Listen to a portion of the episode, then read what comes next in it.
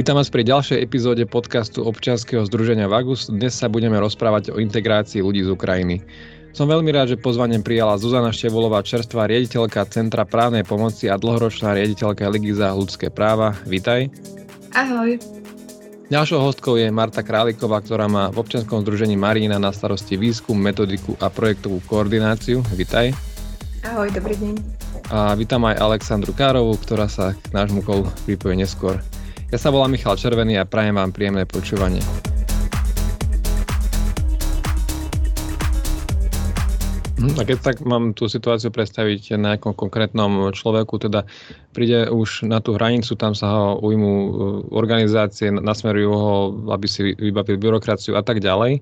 A keď už toto na tom mieste, na tých hraniciach má všetko vybavené, tak e, čo sa, čo sa deje ďalej, ďalej? Napríklad, že ide na svoje ubytovanie v rámci Slovenska, tam ho niekto odvezie, že ako, ako toto prebieha, e, Marta? Tak v podstate závisí od mm, možností, ktorý, ktoré tí ľudia majú. Niektorí prichádzajú s tým, že majú tu o, kontakty, ktoré im pomôžu nájsť ubytovanie alebo ich priamo ubytujú. Um, tak tí vlastne po vybavení týchto o, pobytových záležitostí, tak o, vedia ísť do miesta svojho pobytu a už tam ďalej o, riešiť svoj bežný život. Sú ľudia, ktorí tu nemajú nikoho a tí predovšetkým prichádzajú teraz v tej, v tej možno druhej polovice tej, polovici tej prvej vlny. A pre tých ľudí sú vlastne pripravené jednak nejaké štátne kapacity ubytovania, buď sú to krátkodobé také núdzové ubytovania, ktoré sprostredkovajú aj rôzne mm, obce, mestské časti. A potom sú to možnosti dlhodobého ubytovania. Tiež je niekoľko štátnych zariadení, ktoré štát takto poskytuje utečencom z Ukrajiny. Tiež vidíme pomerne veľkú aj vlnu solidarity od ľudí Slovakov, ktorí sú ochotní poskytnúť ubytovanie ľuďom z Ukrajiny. Takže aj toto je jedna z možností, ako um, môžu získať bývanie. Tu by som možno vyzvihla aj to, že, že je fajn, že štát aj um, zareagoval a, a začal poskytovať príspevky vlastne ľuďom, ktorí sú ochotní uh, týchto ľudí ubytovať. Možno by sa do toho hodilo aj viac takej istoty, lebo zatiaľ tie príspevky sú do, do 36. Pokiaľ mám aktuálne informácie, trošku to vytvára takú neistotu jednak u ľudí z Ukrajiny, jednak u, u prenajímateľov, že čo vlastne potom, ako to bude pokračovať, či je nejaký ďalší plán. Čiže nejaké takéto základné riešenia sú, len možno nám aj chýba taká dlhodobejšia vízia, čo sa týka toho bývania, že um, kde tí ľudia um, budú môcť ostať, budú môcť bývať v prípade, že um, vojna sa tak skoro neskončí a budú ešte nutení ostávať na Slovensku.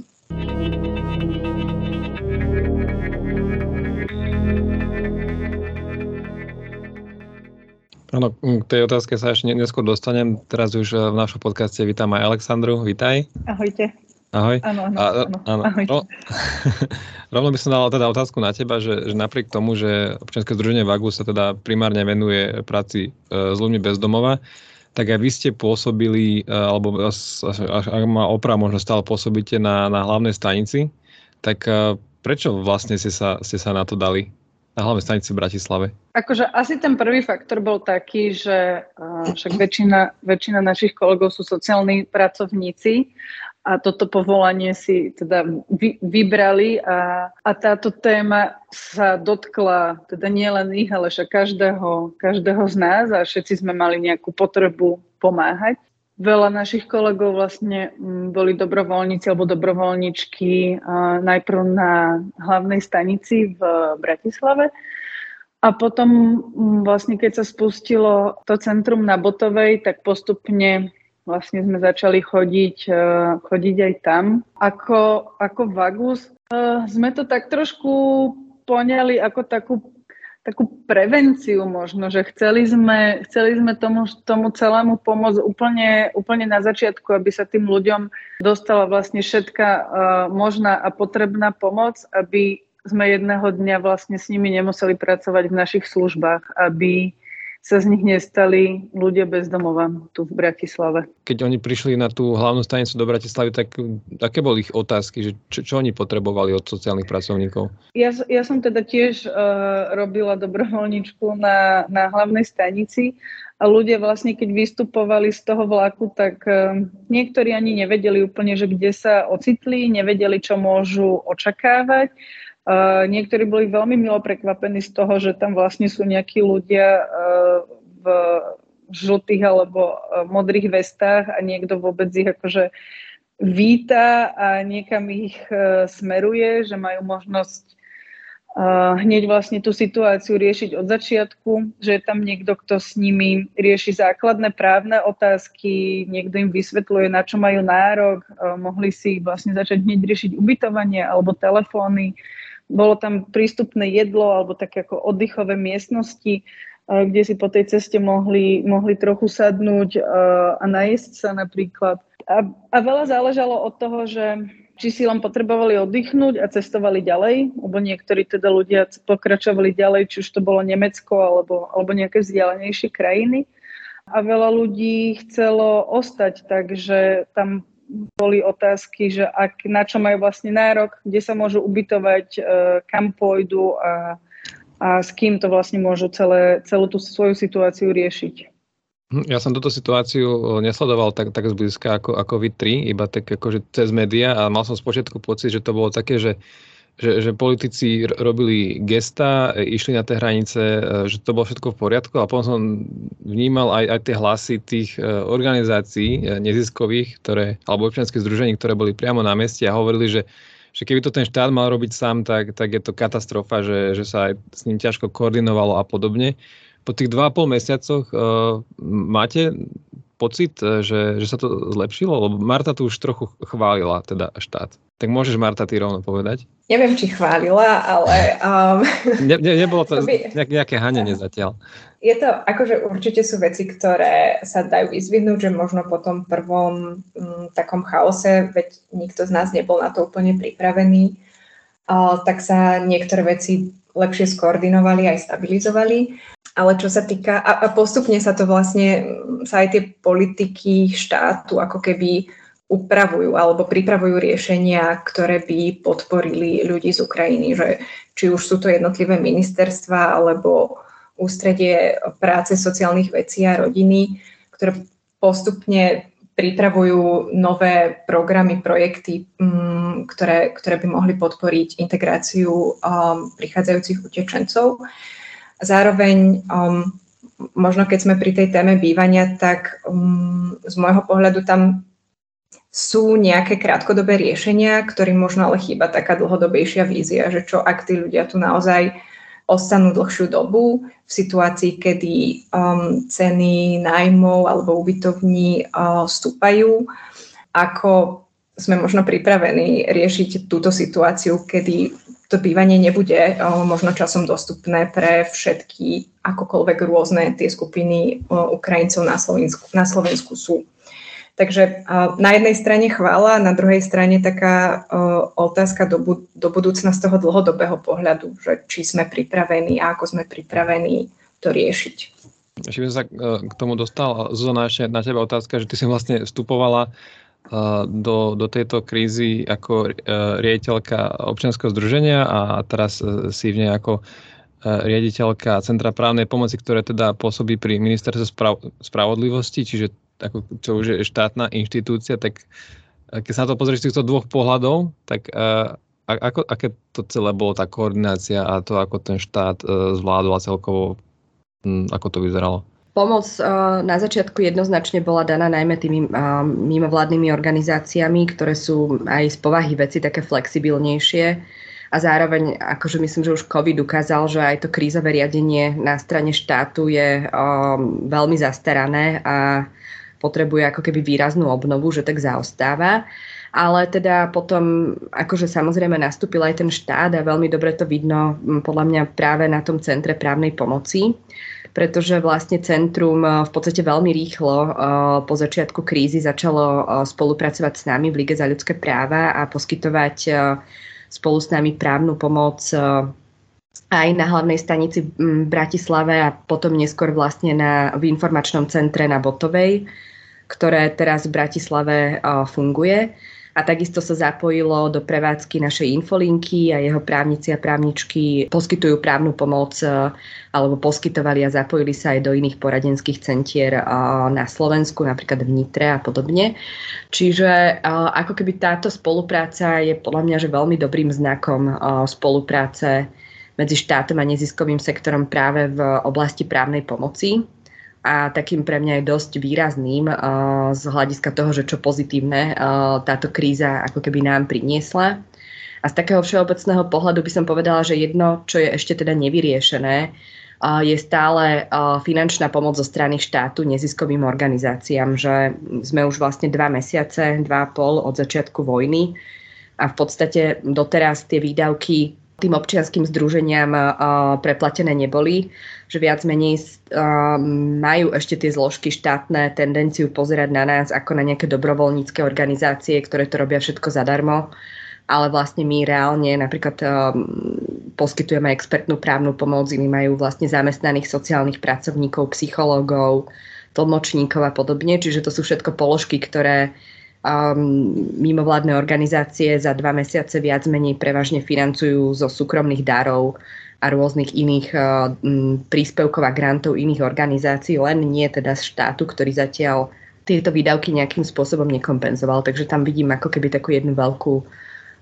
veľké negatívum, veľkú výzvu pre štát, ako nastaviť to financovanie občianských združení, ktoré sa tiež na riešení krízy teda podielajú významne. Zuzana Marta tu už spomenula dve konkrétne veci a to je to, že neskôr pri tých stúpacích cenách nájmov a celkovo bývania a aj celkovo cien za potraviny a tak ďalej, to bude pre utečencov asi ešte ťažšie.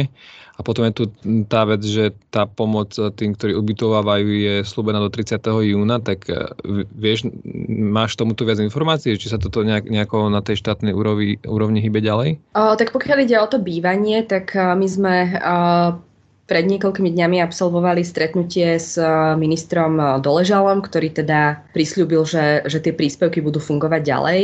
Takže čakáme, že či sa to aj teda odrazí na tých plánoch vlády. A to je veľmi dôležité, aby ľudia mali kde bývať samozrejme, lebo práve to individuálne bývanie ich povzbudzuje v tom, aby ostali aktívni, aby sa sami starali. Takéto ubytovanie v telocvičniach, v kultúrnych domoch alebo na ubytovniach, kde si nemôžu sami navariť nie je veľmi vhodné pre začlenovanie ľudí. Mm, telocvične sú absolútne nevhodné, to je len krízové ubytovanie, pretože si vieme predstaviť, že, že ľudia, ak majú ako keby žiť takým tým bežným spôsobom života, potrebujú to ubytovanie čo najviac prispôsobené tomu bežnému životu a potrebujú mať aj takú tú autonómiu. Čiže to je podľa mňa veľmi dôležité, aby tieto príspevky pokračovali a aby sa teda vyčlenil aj teda ten fond toho bývania um, dostupného, ktorý je na Slovensku, vieme veľmi, veľmi malý.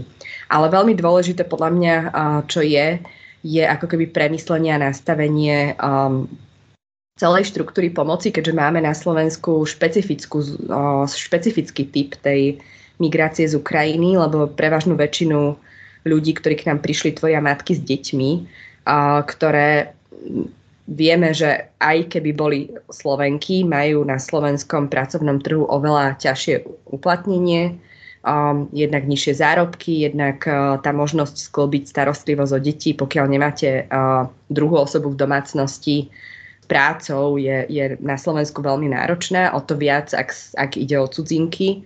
Čiže je veľmi podľa mňa potrebné uh, vyriešiť starostlivosť o deti, prístup k, eh, ku kurzom slovenského jazyka, k uznávaniu vzdelania a kvalifikácie a následne teda tým pádom zabezpečiť eh, či už to, že sa budú môcť eh, tieto utečenky zamestnať, alebo teda, že ak to nie je možné, lebo môže ísť o ženy, ktoré naozaj sa musia starať doma o deti, lebo sú také malé, alebo môžu byť choré, môžu byť zdravotne znevýhodnené, alebo naopak ide o seniorov a seniorky, ktorí už vzhľadom na ten vek um, nemôžeme od nich očakávať nejaké výrazné pracovné nasadenie tak pre takýchto ľudí tu musí existovať vlastne alternatívny systém pomoci finančnej, ktorá ich udrží vlastne nad vodou, obrazne povedané.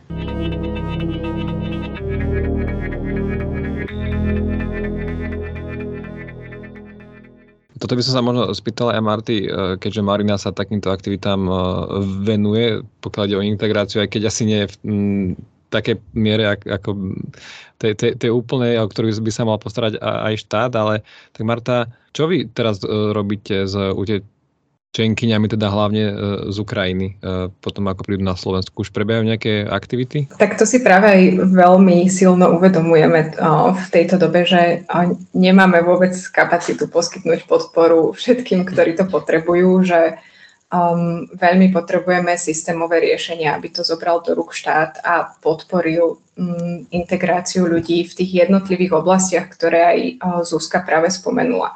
Či je to pomoc pri hľadaní práce a vhodného zamestnania alebo jazykové kurzy, poradenstvo a tak ďalej. To, čo my v rámci svojich kapacít robíme, sa zameriava na takú strednodobú integráciu ľudí, ktorí prichádzajú.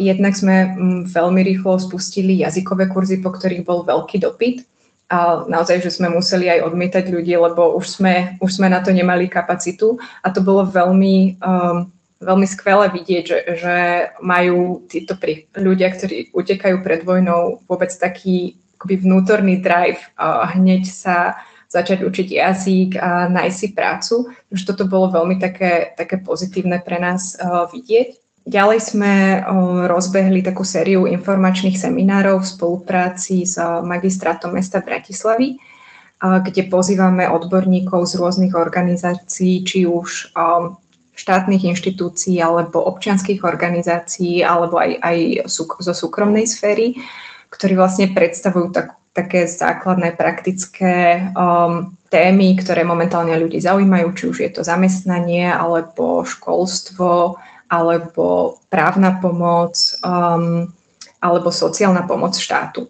Takže snažíme sa im uh, sprostredkovať informácie, ktoré, um, ktoré sú teraz vlastne pre nich najdôležitejšie v týchto začiatkoch na Slovensku. Tiež v spolupráci s Ligou za ľudské práva sme spustili informačnú webovú stránku Ukraine Slovakia SK, kde rovnako zhromažďujeme a aktualizujeme informácie vlastne trojjazyčne pre ľudí prichádzajúcich z Ukrajiny. Tie informácie sa veľmi rýchlo a často menia, takže považujeme aj toto taký celkom fajn nástroj, ako, ako priniesť ľuďom také dôveryhodné aj overené informácie. Takže týmto aj by som chcela oceniť takú dobrú spoluprácu s Ligou, ktorí vedia nám to vždy pozrieť z takého právnického pohľadu. A potom sa zameriavame na takú ako keby soft integráciu. To, čo sme, vlastne sme robili aj roky doteraz, sú rôzne komunitné aktivity, kde sa snažíme prepájať novoprichodzích ľudí s miestnymi, vytvárať nejaké sociálne väzby, lebo to je tiež z môjho pohľadu jedna jeden z dôležitých faktorov, ako tí ľudia možno nespadnú do nejakých kritických situácií, pokiaľ majú okolo seba pevné a stabilné sociálne siete. Na takýchto komunitných aktivitách môžu aj e, rozvíjať svoje jazykové zručnosti, robíme také jazykové kaviarne, takže také ako keby neformálne aktivity, kde sa môžu spoznať s miestnymi ľuďmi, nadviazať vzťahy, niečo nové sa naučiť.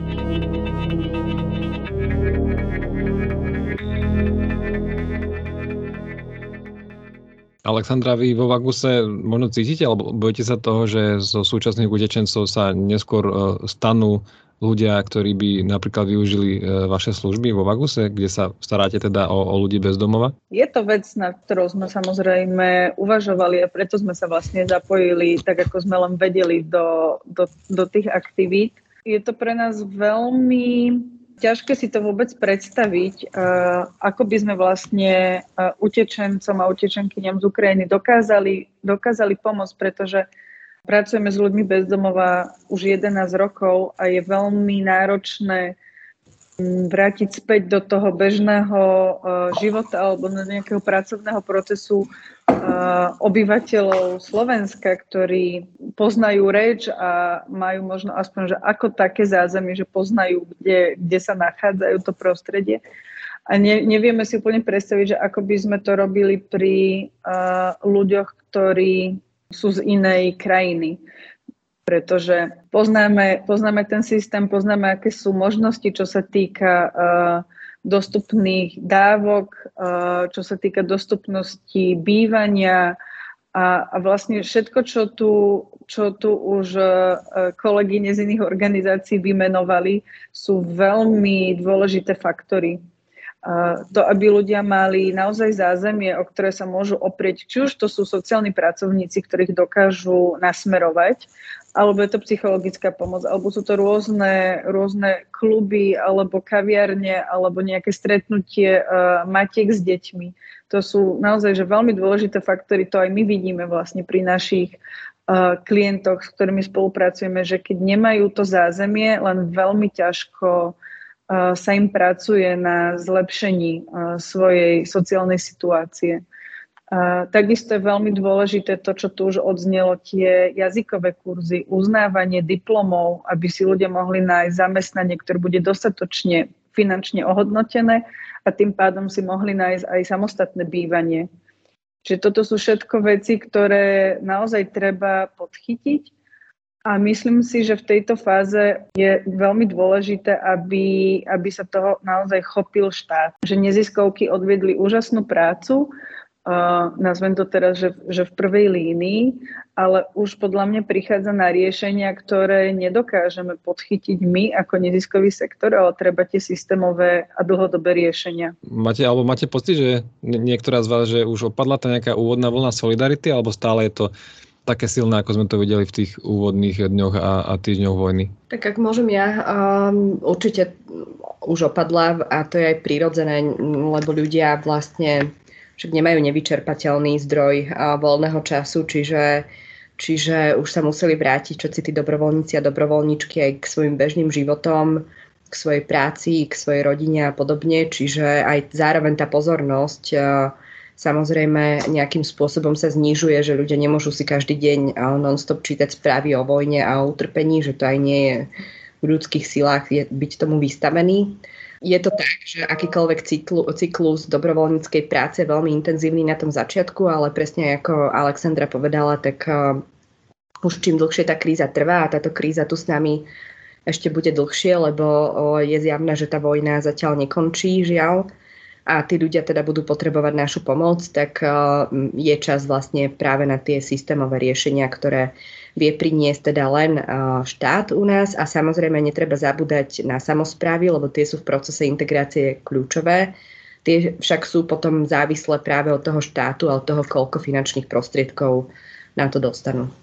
Zona, ty si práve povedal, že teda vojna sa nekončí, ale a ani nevyzerá tak, a, tak, tak veľko, ako, alebo tak rýchlo, ako z začiatku možno vyzerala. A už som zachytil e, správy, že nejakí e, ľudia sa aj vracajú na Ukrajinu, teda aspoň do tých častí, kde sa môžu ako tak cítiť bezpečne, teda asi hlavne do, do západnej Ukrajiny.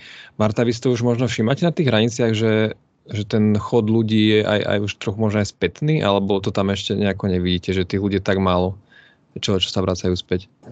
Je to tak, ako hovorí, že už sa vlastne zvyšujú tie počty ľudí, ktorí sa vracajú aj späť na Ukrajinu, alebo aj takých ľudí, keďže tie štatistiky to úplne nerozlišujú, keď sú to aj nejakí pendleri. Ale ako keby ten chod je už taký podobný, ako bol pred, pred tým, ako vybuchla, vybuchla, vypukla pardon, vojna. Takže v tomto už, vidíme vlastne zmenu. Ťažko to predpovedať do budúcna. O, tie počty sa stále môžu aj navýšiť, ale to, čo sledujeme aj um, medzi ľuďmi, s ktorými sa stretávame, je, že mnohí vlastne to, to tak sú stále v takom očakávaní, že, že kedy sa už vrátia a že tu možno ani neplánujú byť úplne dlho, čo možno aj uh, nám zamiešava karty v tých integračných riešeniach, že my ešte nepoznáme celkom uh, tie stratégie ľudí, ktorí tu sú, že časť z nich um, sa zrejme vráti, ako náhle to bude možné. Čas z nich sa možno nebude mať kam vrátiť a vlastne ostanú tu na Slovensku. A vlastne musíme trošku aj dokázať tak flexibilne reagovať na tieto potreby a na rôzne potreby tých ľudí, lebo to nie je jednoliatá skupina, ale sú veľmi rôznorodí. Možno by som ešte spomenula aj to, že hovorí sa veľa o, o matkách s deťmi, čo je taká najväčšia skupina, ale zároveň je tu aj skupina seniorov, ktorí prichádzajú a ktorí aj tak trochu vypadávajú z toho sociálneho systému a možno sú aj práve preto takou obzvlášť zraniteľnou skupinou, aj keď sa rozprávame o tom mm, bývaní alebo mm, možnosti nejakých rizík, pretože tie možnosti vyplácania dôchodkov z Ukrajiny sú teraz pomerne obmedzené, pokiaľ viem, tak to vlastne ani nefunguje. A tá dávka v hmotnej núdzi na Slovensku je vlastne no, na hranici vyžitia, takže toto je tiež taká skupina, na ktorú by bolo dobré zamerať tú pozornosť aj z hľadiska prevencie nejakých rizík a možno aj straty bývania.